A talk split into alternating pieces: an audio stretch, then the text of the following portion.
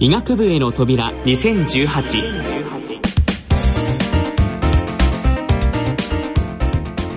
皆さんこんにちは。ご機嫌いかがでしょうか？山本舞子です。医学部への扉2018今週から6回シリーズでお送りいたします。え私山本はもともと日本テレビのアナウンサーをしていたんですがあのもともと東京大学の医学部の看護学科の卒業をしております。まあでも医学部卒ってどうしても言われてしまうんですが看護学科と医学科これはもう受験も何も全然違うわけなんですね。今回はもうすぐ始まります。医学部受験について一から教えていただくつもりでおります。また子育て中の親でもありますのでこの医学部受験をですねまあ行くかどうかは分かりません、まあ、夢です。夢です。親の立場で学ばせていただきたいと思います。ということで今日の番組を進めていただきますのは医学部受験事情ならこの方。あなたの医学部合格を叶える成功の9ステップの著者教育評論家で医学部受験予備校メディカルラボの蟹義友先生です。蟹先生よろしくお願いいたします。はい、蟹です。よろしくお願いします。いや、蟹先生、そのここ数年、はい、医学部の合格っていうのがとっても難しくなっているらしいですね。実際どんな状況なんでしょうか？そうですね。あのー、まあ国公立の医学部医学科で考えてみると、うん、まあ、地方の国立大学でも、まあ、東大のリーチにの偏差値と同じかそれ以上になってきてますし、えー、私立の医学部医学科もまああの保護者の方は優しいと思ってるかもしれませんがかなり難しくなっていて、うん、まあ慶応や早稲田の理工よりもやはり偏差値は上というふうな状況になってますので、非常に難しくなってます。それでも人気なんですかそうですね。特に私立の方はここ20年間ずっと志願者が過去最高記録をずっとこう更新し続けてきているのでこの少子化の中で？そうなんです。だから他の学部は20年前はこうと比べると偏差値下がってるんですが、うん、医学部医学科だけこう偏差値がずっと上がり続けているっていう状況になってます。みんな医師になりたいんですか？そうですね。なんででしょう？その背景まあ一つはそのリーマンショック以降こう、うん、なんていうんですね？こう安定を求めるというか、うん。こう手に職、うん、まあこう資格の取れる大学っていうところで考えた時に、うん、まあ優秀な子であればね、うん、医師免許っていうふうに考える子も増えてますし、あと1970年代に一県一医大、全国の都道府県に医学部をという方針で、はい、医学部がこう増えてきた、はい、で医学生がその時期にこう一気に3倍ぐらいに増えたんですけども、はい、でそのご子息が、うん、えー、やはり医学部受験する方が多いもんですからでずっとこう増え続けているような状況にもなってます。次世代がっていうことですね。そうですね。次世代も多いです。私もその看護学科に行こうと思った時ちょうどその進路を考える時期がバブルが弾けた頃だったので、はい、もうなんか年がバレちゃうんですけどやっぱりこう資格系で狙う人多かったですね。それで看護もその当時は人気でしたけどそういう同じような波が医学部にも言えると今は、はい、ただやっぱり昔はその医学部ってその頭良くなきゃ入れないお金高い学費高いっていうイメージしかないんですけど。そうですね、うん、最近はその医学部も学費を随分下げてきてます、えー、なのでその以前と比べると一般家庭というのはあれですけどもね、うん、あのサラリーマンの方のご子息が医学部を目指す場合も増えてきてますし、えー、あと奨学金なんかも充実してますので、えー、そういうのを活用する人も増えてます。必ずそのお父さんが医者だったからっていう家だけではなくって、うん、うちのような一般家庭でも夢を持てると。そうですねそういう方も増えてます。はあ、そうですか。そしてまあこの医学部入試蟹先生のメディカルラボ、まあ毎年その合格者数伸ばしていらっしゃると聞きましたけど。そうですね。うん、えー、っと今年の春でまあ医学部歯学部合わせて903名、うんえー、で医学部だけでも800名近く。があ進学というふうにはなってますので、えー、え医学部専門予備校っていうのは全国に200ぐらいあるそうなんですが、えー、その中では一番合格者の大きな予備校になってます。すごいですね。あの全ての授業はマンツーマン、はい、1対1なので、うん、先生の数に限りがあるので、ね、生徒もそんなに実は多くなくって、えー、あの一校舎あたりの受験生の数が10人とか20人ぐらいの校舎が多いもんですから、うん、全国合わせてもまあ受験生ってこうまあ、1,000人もいないぐらいの、うん、うん、まあ、どちらかというと小さな予備校なんですけど、その中でまあしっかり合格を掴んでいくって形になってます。まあ、そんな医学部受験を経験した今日はですね現役の医大生にもお越しいただいております、えー、日本医科大学医学部5年生の才能和樹さんです。才能さんよろしくお願いします。はい才能です。よろしくお願いします。この才能さんもメディカルラボの出身学ばれたということなんですよね。はいそうです、メディカルラボの1対1の授業が受けたかったっていうのもあって選ばせていただきました、そして晴れて日本医科大学に合格されて、はい、もう5年生。はい。ね振り返ってみて受験の頃っていかがでしたか？すごくやっぱり1年間あったんですけど、うん、結構毎日勉強してて、結構辛いことはたくさんありました。じゃあ普通はその高校生の頃は他の予備校に通ってて？高校生の頃は違う学部を目指してたんですけど、うんうんうん、まあ、浪人することになって、うん、で医学部を目指そうっていう方針に変えた、うん、すごい浪人でステップアップってすごくないですか？すごいですね。で1年最後の1年メディカルラボに通って、はい、えー、どうでした？他の塾と比べて違うところっていうのはそうですねやっぱり、うん、その大手予備校に通ってた頃っていうの、集団授業がちょっとですよね。自分に合わないってところを思ったので、メディカルラボを選んだ、大体大人数ですよね受験ね。はい、なるほどまあそんな医学部受験についてこう才能さんにも今度ね伺っていきたいと思ってるんですが医学部受験については4回にわたって。そして5回6回目には医学部受験生に今大変人気の高い日本医科大学医学部のキャンパスにお邪魔しまして日本医科大学学長の源馬明彦先生にお話を伺ってまいりたいと思います。それでは医学部への扉2018進めてまいります。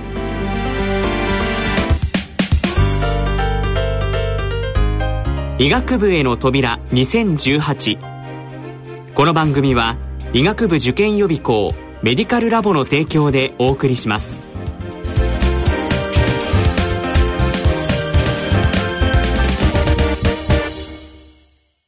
医学部専門予備校メディカルラボは全ての授業が医学部受験に特化したプロ講師による1対1の完全個別授業。個別に作成するカリキュラムで医学部合格までしっかりサポートします。詳しい資料はメディカルラボで検索。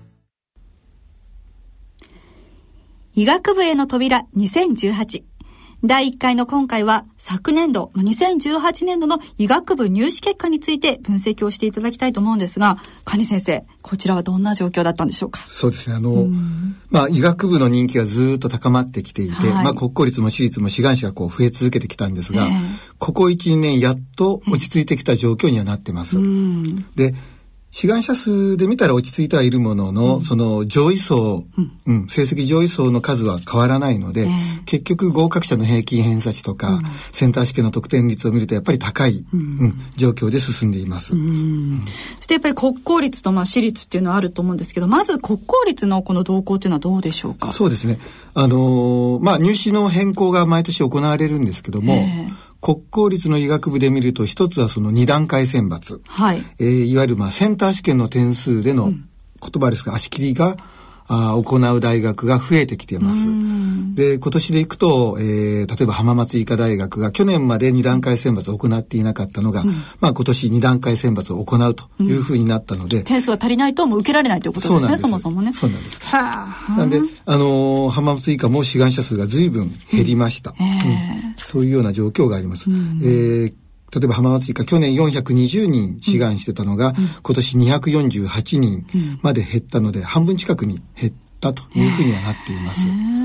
それだけ大学側もやっぱり優秀な人材を欲しいということですか？そうですね。というのと、あの、医学部の場合、すべての大学で面接試験やります。はい、あの、就職試験みたいなところがありますので、えー、なので、面接試験をやるときに、その、ある程度人数絞り込まないと、うん、えー、700人も800人も面接試験やるのは結構大変なもんですから、なので私立は一次試験の学科試験を通った人が面接試験を行うっていうふうになってますけども、うん、国公立も同じようにセンター試験で高得点を取った人だけが面接試験受けられると。いうふうな形になってきてます。へ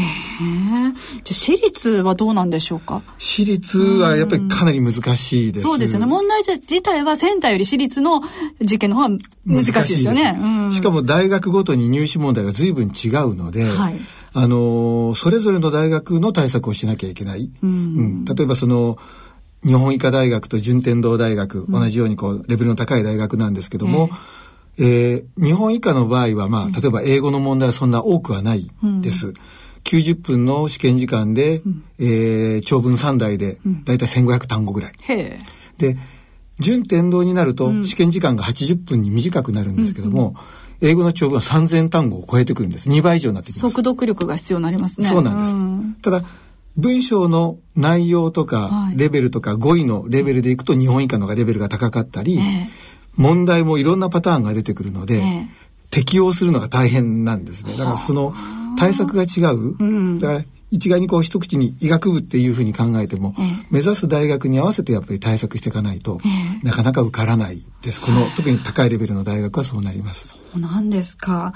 なんだろう、こう何でもできなきゃいけないというイメージは確かにあるんですけど、はい、その学校ごとの対策っていうのはやっていかなきゃいけない。はい、実際にその才能さんいろいろ試験何個かね、受けたと思うんですけど、はい、あの、対策っていうのはやっぱりかなりやったんですか？あそうですね。いろんな大学を受験するためにはやっぱり過去問からどんな問題が出てるかっていうのを、うんまあ、先生と相談しながら分析して対策していった記憶があります。うん、それ一人で調べるっていうのはなかなか難しいですよね。そうですね。でもやっぱりまあ、受験勉強の一環としては、必ずやらないといけないことではあるのかなと思います。情報戦というかね、やっぱり情報を制するものが受験を制すなんてよく言いますけど、ね、やっぱり医学部受験もそうなんですね。えでもその毎年その入試方法が変わるというか学校によってその変動が結構激しいんですか？国立も私立も。そうですね。あのやはり受験生のレベルが上がってきているので、その中でよりまあ、大学側が求める人材をこう、見分けるために入試法をいろいろ変えたりしてます。で私立も今年でいくとその後期日程を、はい、あの大体医学部入試って早いんで1月とか2月上旬で終わってしまうんですけども、はい、3月にもこう募集枠を設けている大学なんかも増えてきてますし。あと学費を下げる大学それこそ日本医科大学は今年600万学費を下げた、それで志願者が増えて、えー、また厳しくなったというような状況もあったりします。うんそういう発表というのはこう今年からセンター導入しますとかそういうのはいつ出るんですかね発表というのは。大体夏ぐらいに募集要項が出始めてくるので、うんはい、そのまあ高校三高校生で見たら高校3年生の夏休みぐらいに入試が変わってきたということが分かってくると思います。うん、そっから対策ですか？そうですね。もし変更があった場合はそこから準備していかなきゃいけません。センター対策とその私立一校一校のまあ受験する学校の対策と。そうですね。まあ、私立の対策については、うん、その本当にこう真剣に考えてる子はもう春から、うん、うん、受験する大学にある程度合わせて準備する方も多いですけども、まあそうですね。大体夏以降に対策する人が多いと思います。ああそうなんですか。そしてまあ入試方法だけじゃなくてその入試日っていうのはすごく気になるんですけど、まあ、センター試験が1月半ばにありますよね、はい、医学部っていうのはその後から始まっていくわけですか？そうですね、うん、他の学部と比べると随分早くてセンター試験の2日後。はいに、えー、今年はまあ国際医療福祉大学が入試を行ったんですけども、えー、まああの文科省としては私立の大学に対して2月以降に入試を行うのが望ましいというふうに出してるんですけども、うんねうん、医学部の場合、1次の学科試験と2次の面接小論文と2回テストをやるので、はい、入試日を早めないと、えー、あの新年度に間に合わないもんですからほとんどの大学はもう1月中に学科試験を行ってってます。才野さんの時はどうでしたか？すっごい大変でしたね、うん、僕の場合は日本医科大学の一次試験の次の日に、うん、金沢医科大学の二次試験があったので、うん、その東京で試験終わったその夜にもうすぐに金沢に行かないといけないっていう。何で行ったんですか？その時はまだ新幹線がなかったので、特急列車に乗って。ええ。ー、で、その後はどうされたんですか？金沢医科金沢医科終わった後は、愛知医科の二次試験も割と近くにあったっていう記憶があります。あそうですか。もともと才能さんは名古屋のご出身ということなんですけど、その受験校選びみたいなのはこうどういう基準で選んだんですか？まあ、受験校選びはやっぱり、うん、まずは地元の医学部はとりあえず受験するっていう方針で、うんうん、あと、まあ、僕の中で一番行きたかった日本医科大学も絶対に受けるっていうなんか、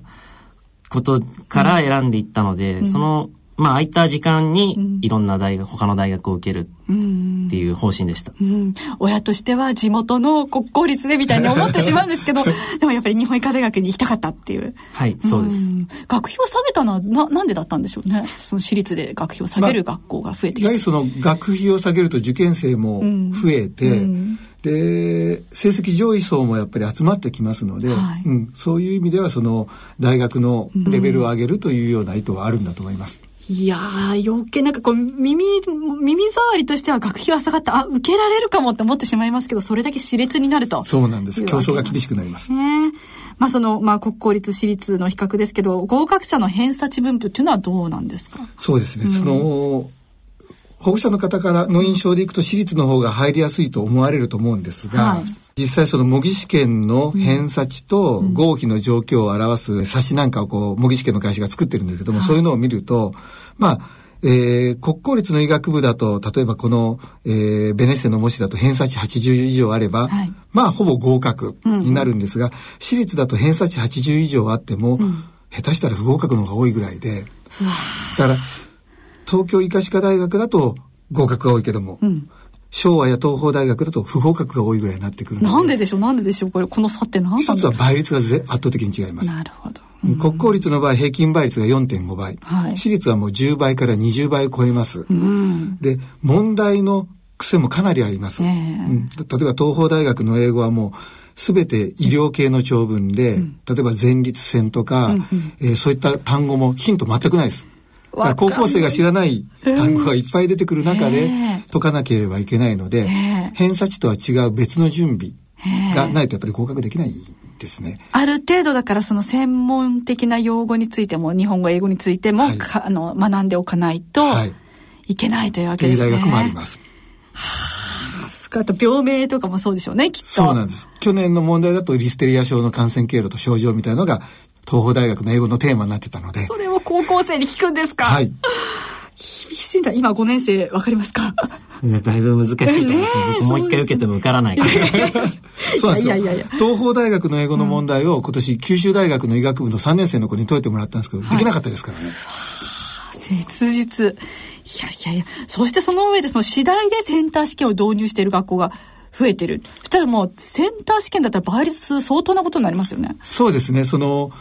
センター利用という枠なんですけども、もともと募集定員が少ないです、えー、その一般枠が例えば80人ぐらいの定員だとしたら、えー、センター利用の私立の枠って1大学あたり5人とか10人、えー、で